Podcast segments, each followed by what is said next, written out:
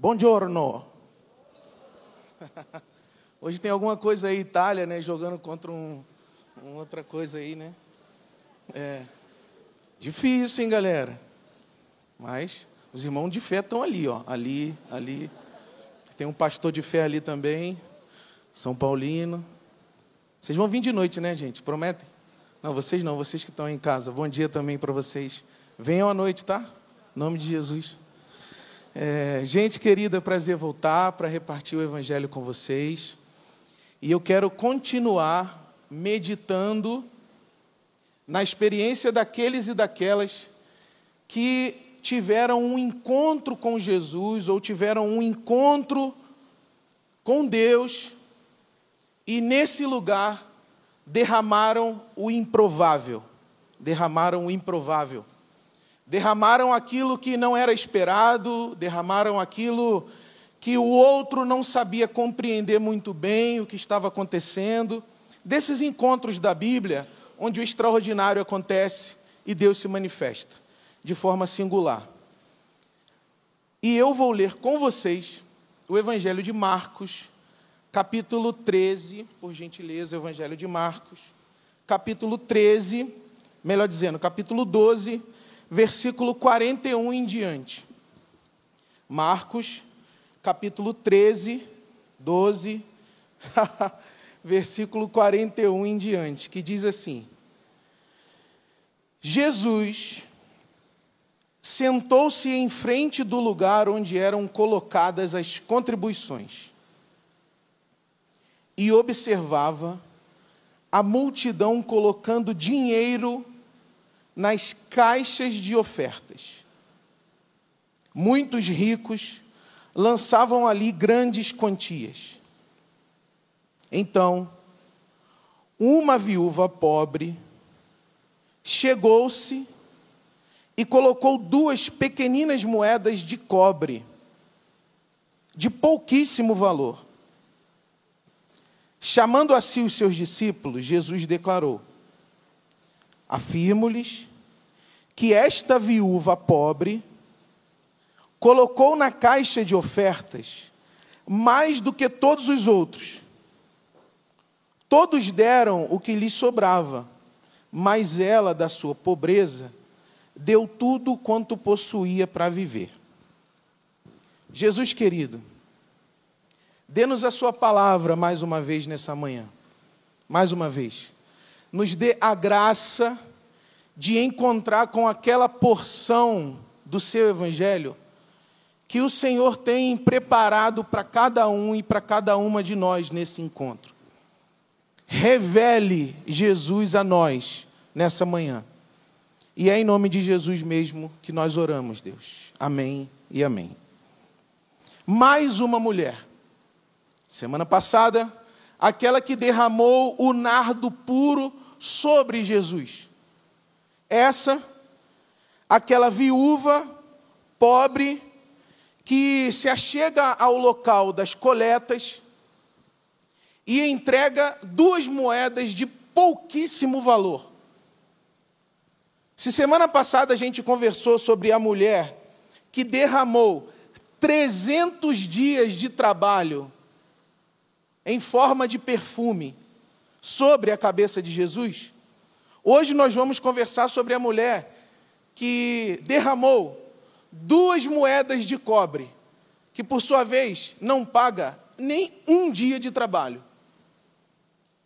Mas para a gente entender o escândalo desse texto, a gente precisa recuperar na história do povo de Deus a relação entre a religião de Israel e a viuvez, ou e as viúvas do interior dessa tradição.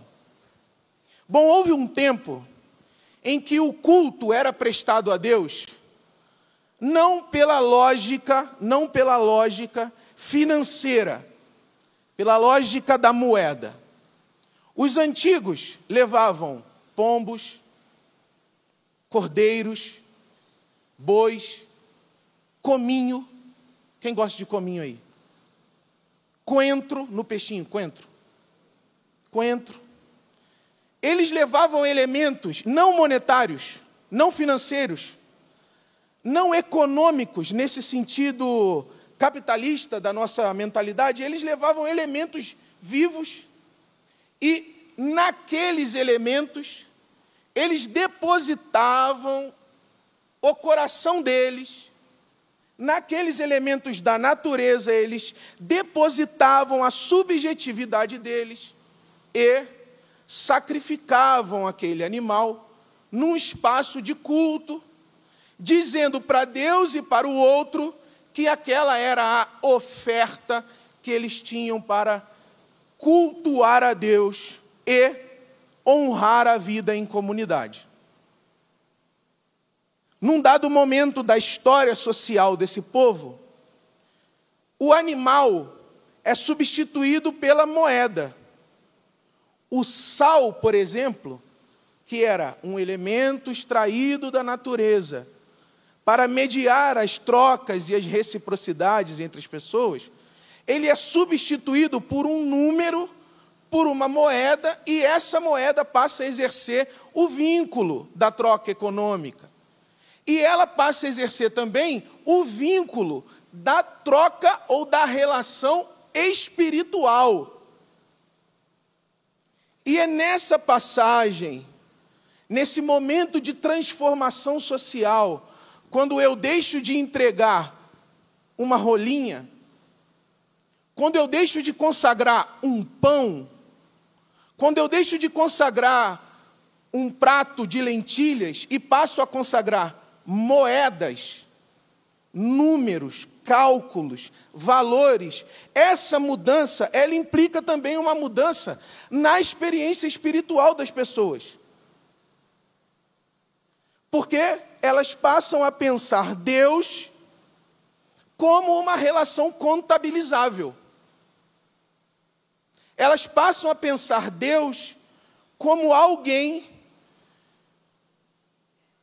em concordância com os modelos econômicos que aquela comunidade produziu. Se as trocas sociais funcionam na lógica da moeda, as trocas espirituais, a reciprocidade espiritual, deve funcionar também na lógica da moeda.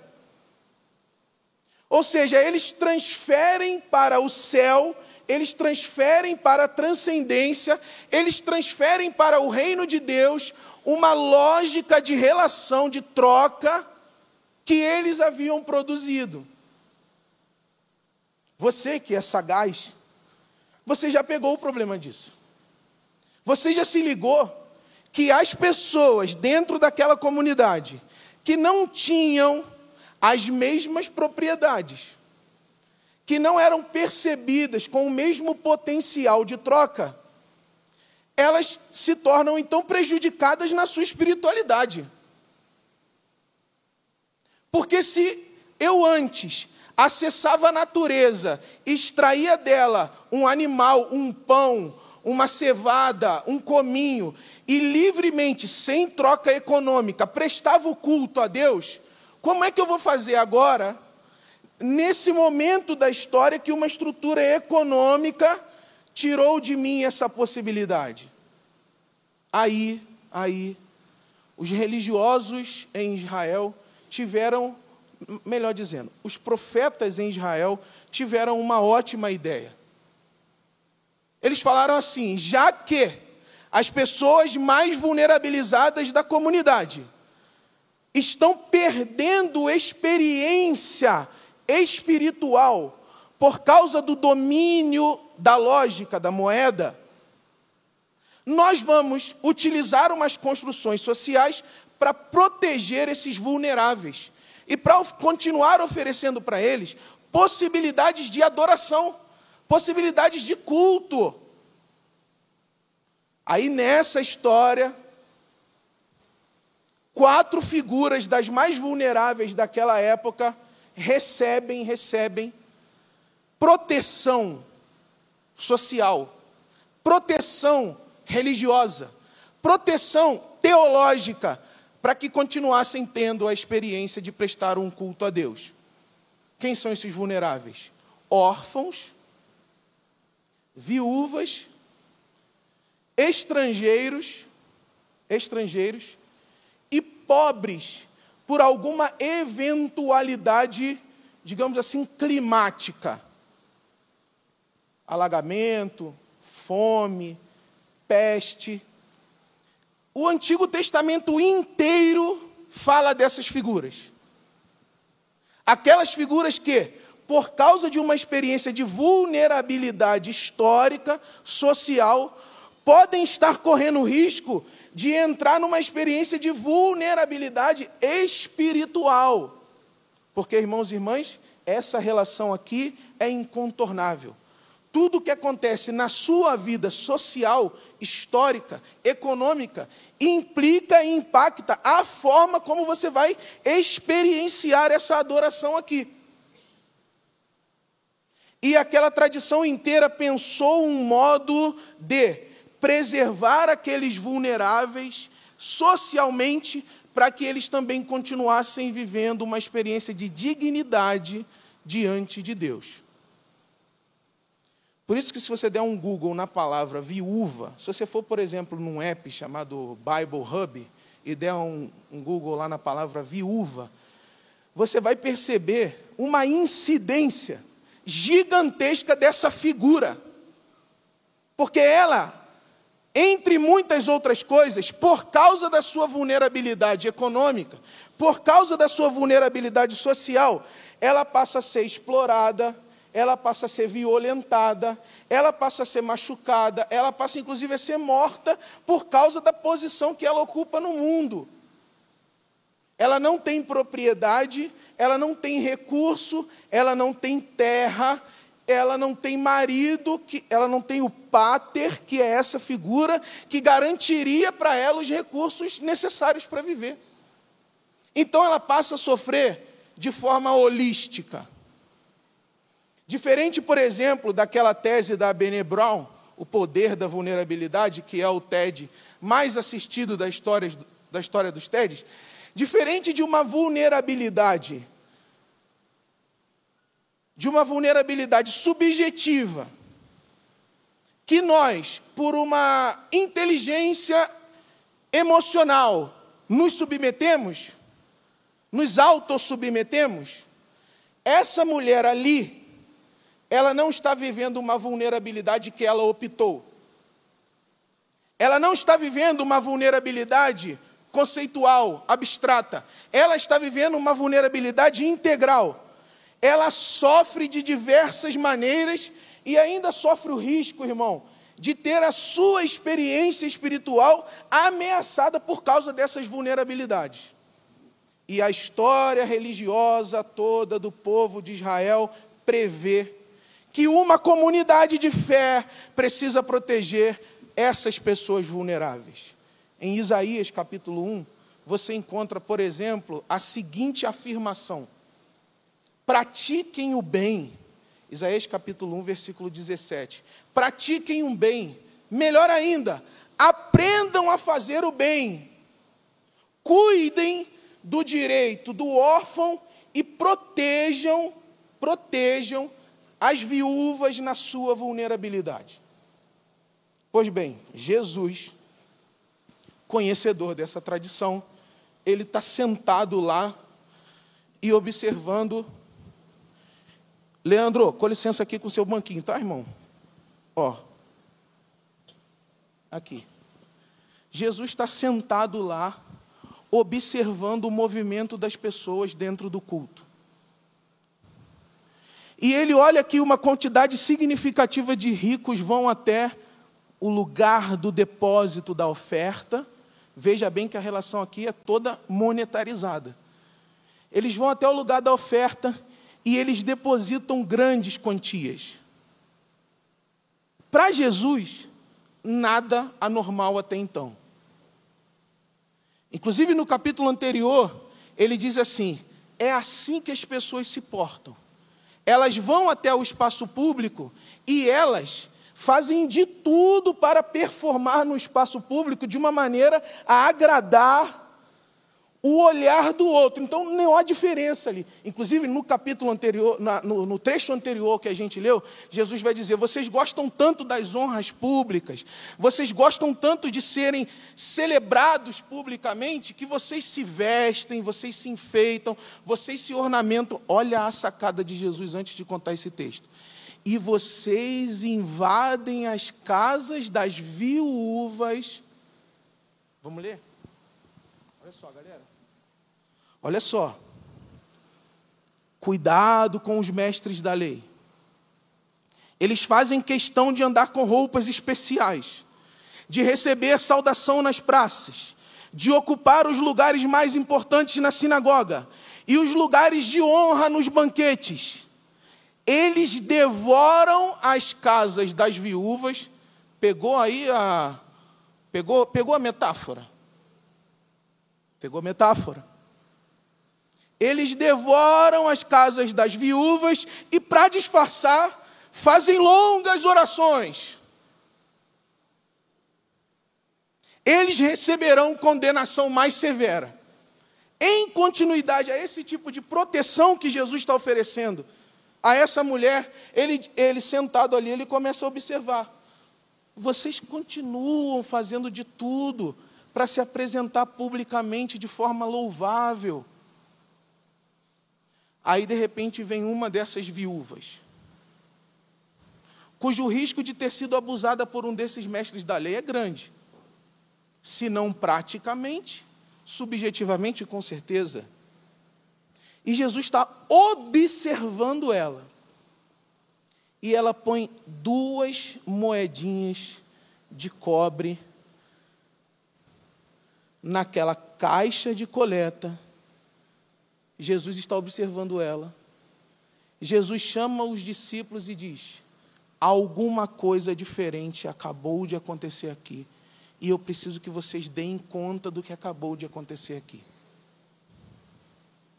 O que aconteceu aqui é que uma mulher que não tinha absolutamente nada, nada, em termos de propriedade, de poder, de autoridade, de visibilidade e de reconhecimento, acabou de tocar, de chamar a atenção, de provocar um olhar diferenciado em Jesus. E o que é que Jesus viu ali naquele momento? Jesus viu ali naquele momento aquilo que a tradição dele havia ensinado para ele de que Deus, meus irmãos e irmãs, Deus não vê, não julga, não observa segundo as aparências. O Deus que está sentado assim, olha, contemplando os nossos movimentos na história, ele não olha para você e não olha para mim segundo as regras, as normas, as imagens os símbolos que as nossas culturas usam para julgar a gente. Jesus não vê conforme a imagem, Jesus vê com o coração o coração. Ele não olha segundo os preconceitos, ele não olha segundo as regras, ele não olha segundo as normas, ele olha com o coração para o coração. E quando ele vê uma pessoa vulnerável, uma pessoa enfraquecida, uma pessoa despossuída, entregando com todo o coração a única coisa que sustentaria minimamente a vida dela, ele fala assim: ali há um culto de verdade.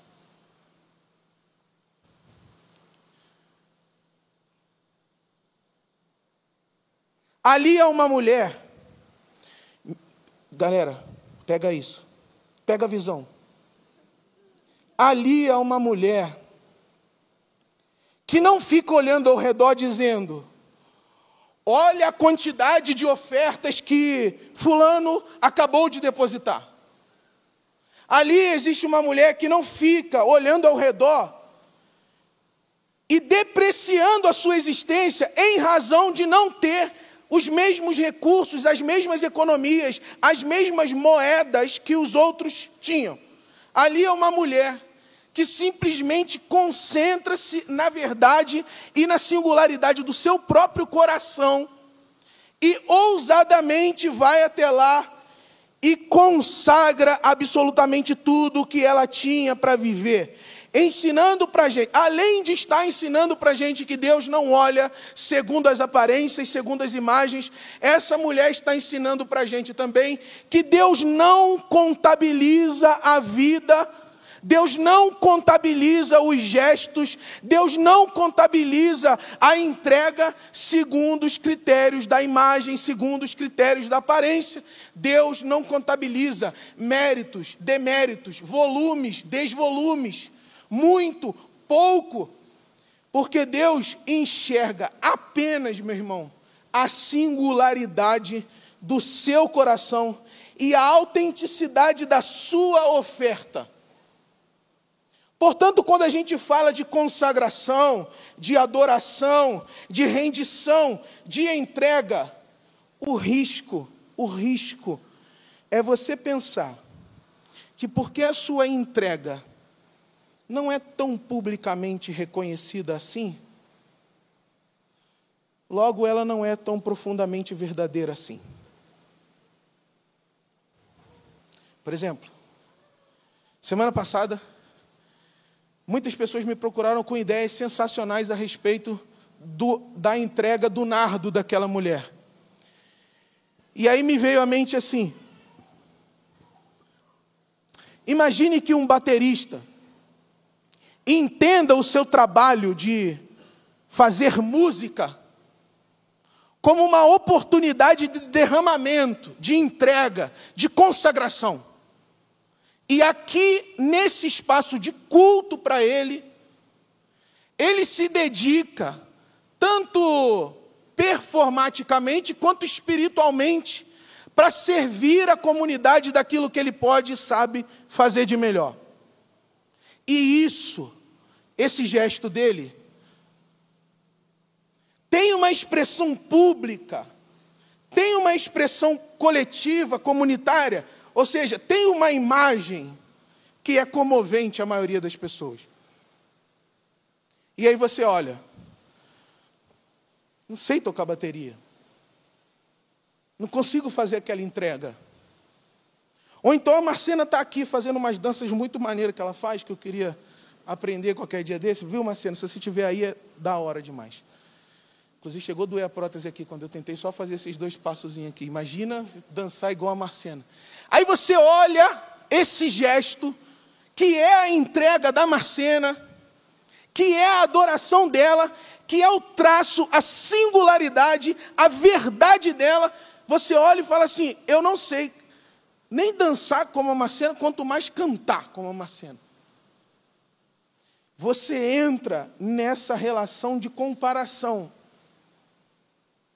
Você entra nessa relação de comparação segundo o que as pessoas estão do seu lado, elas vão dizendo o que é legal, o que não é legal, o que é bom, o que não é bom, o que é bonito, o que não é bonito. Aí você fala, essa beleza, que todo mundo chama de beleza, eu não reconheço em mim. E aí você chega a esse alto engano de achar que você não tem nenhuma dádiva a consagrar.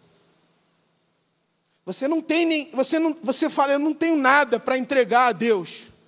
Eu não tenho nada para consagrar a Deus. Eu cresci no contexto de famílias conservadoras e fundamentalistas evangélicas. Esse é o meu terceiro exemplo.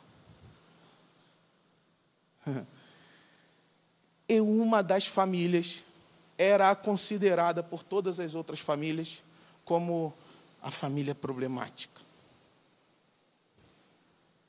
O pai daquela. Tá bom, tá bom, preciso contar que tudo isso estava acontecendo dentro de um contexto de ministério de família, viu, seu Divo? Ministério de família. Aí a minha mãe fazia parte de um grupo no ministério de família. E tinha uma das famílias daquele grupo que as outras famílias, quando se reuniam sem ela, dizia assim: Ih, essa família aí é complicada. O cara ali bebe, e não existia uma conversa daquele grupo de família que aquela outra família diferenciada não fosse tratada como modelo do que não ser. Está vendo? Os filhos deles são assim porque, afinal de contas, Aquela filha dele ali é rebelde, porque afinal de contas, aquele, aquele moleque ali é muito desobediente, porque afinal de contas, aquele pai ali é um flamenguista. Só tinha Fluminense e Vascaíno no grupo. Depois fala que grupo de família não segrega e flamenguista. Inclusive, é, às vezes é bom. É... Aí, gente, era assim. O que está acontecendo aqui? Uma comparação, uma comparação moral, segundo aparências. Uma comparação moral segundo a forma de vida pública que uma outra família vivia. A experiência da espiritualidade é para ensinar para a gente o processo da singularização, o processo da entrega autêntica, e não o processo da comparação. Comparando-se, eu não tenho aquela oferta, eu não tenho aquele talento, eu não sou daquela família, eu não sou como eles. Comparando-se, você perde a oportunidade sagrada de simplesmente consagrando aquilo que você é, simplesmente derramando aquilo que você tem, mesmo que os outros considerem pouco e mesmo que você também considere pouco, simplesmente entregando a sua verdade, a sua singularidade, a sua autenticidade. Ouvir de Deus o seguinte: eu não julgo segundo as imagens e aparências. Eu conheço o seu coração. E isso me é suficiente. Então, meu irmão e minha irmã, pense-se, pense a si mesmo. Não entre nesse, nesse jogo de comparações porque espiritualidade não é comparação, espiritualidade é coração. É derramamento, é verdade, é transparência. Os antigos tinham essa ideia que aquilo que se ofertava não era um elemento, mas uma expressão, uma tradução do próprio coração. Por isso, quando aquela mulher traduz-se daquela maneira, naquele gesto, Jesus diz: é isso. É, é, é, é, esse, é esse o adorador que o Pai procura. É isso. É esse tipo de vida que honra a Deus. É isso. É esse tipo de consagração simples, despretensiosa, não comparativa. É esse tipo de consagração que o Pai reconhece, honra, celebra. O que Deus reconhece, honra e celebra é a sua singularidade e a autenticidade da sua consagração. E a autenticidade da sua consagração. Por isso, não haverá nenhum momento de verdade na sua vida. Não haverá nenhum momento de verdade na sua vida sobre o qual Jesus deixe de derramar uma palavra de louvor de celebração a Deus. Qual é aí a sua entrega na vida? Qual é ela? Não fique pensando, ela não vale, ela não é útil, ela não contabiliza. Não pense nisso. Olhe só para você mesmo. Investigue apenas você mesmo e diz: Isso é tudo que eu tenho para viver. Porque, meu irmão e minha irmã, você, e só você, é tudo que você tem para viver. Quando tudo na vida te faltar, você vai ter que lidar com você. E se você não entender a si mesmo como um culto, como uma dádiva a Deus, quando tudo te faltar, você vai pensar que você tem que destruir a sua própria vida, porque ela não serve para absolutamente nada. Só que essa compreensão que você está tendo sobre você, de que a sua vida não serve sobre absolutamente nada, você está criando a partir do olhar do outro, porque a partir do olhar de Deus, quem você é, do jeito que você é, é oferta celebrada por Deus. Porque Deus não vê segundo as imagens. Deus sonda, conhece, vê e celebra o nosso coração. Jesus querido, aqui está o nosso coração. E a gente quer te louvar porque tudo que te importa mesmo é o nosso coração. A gente quer te louvar por ter conhecido o Senhor enquanto Deus que não julga segundo as aparências. Deus que não compara para a condenação. Deus que não observa de forma maliciosa e destrutiva. Nós queremos te louvar porque nós entregamos o nosso coração do jeitinho que ele é e o Senhor fez uma festa para nos receber.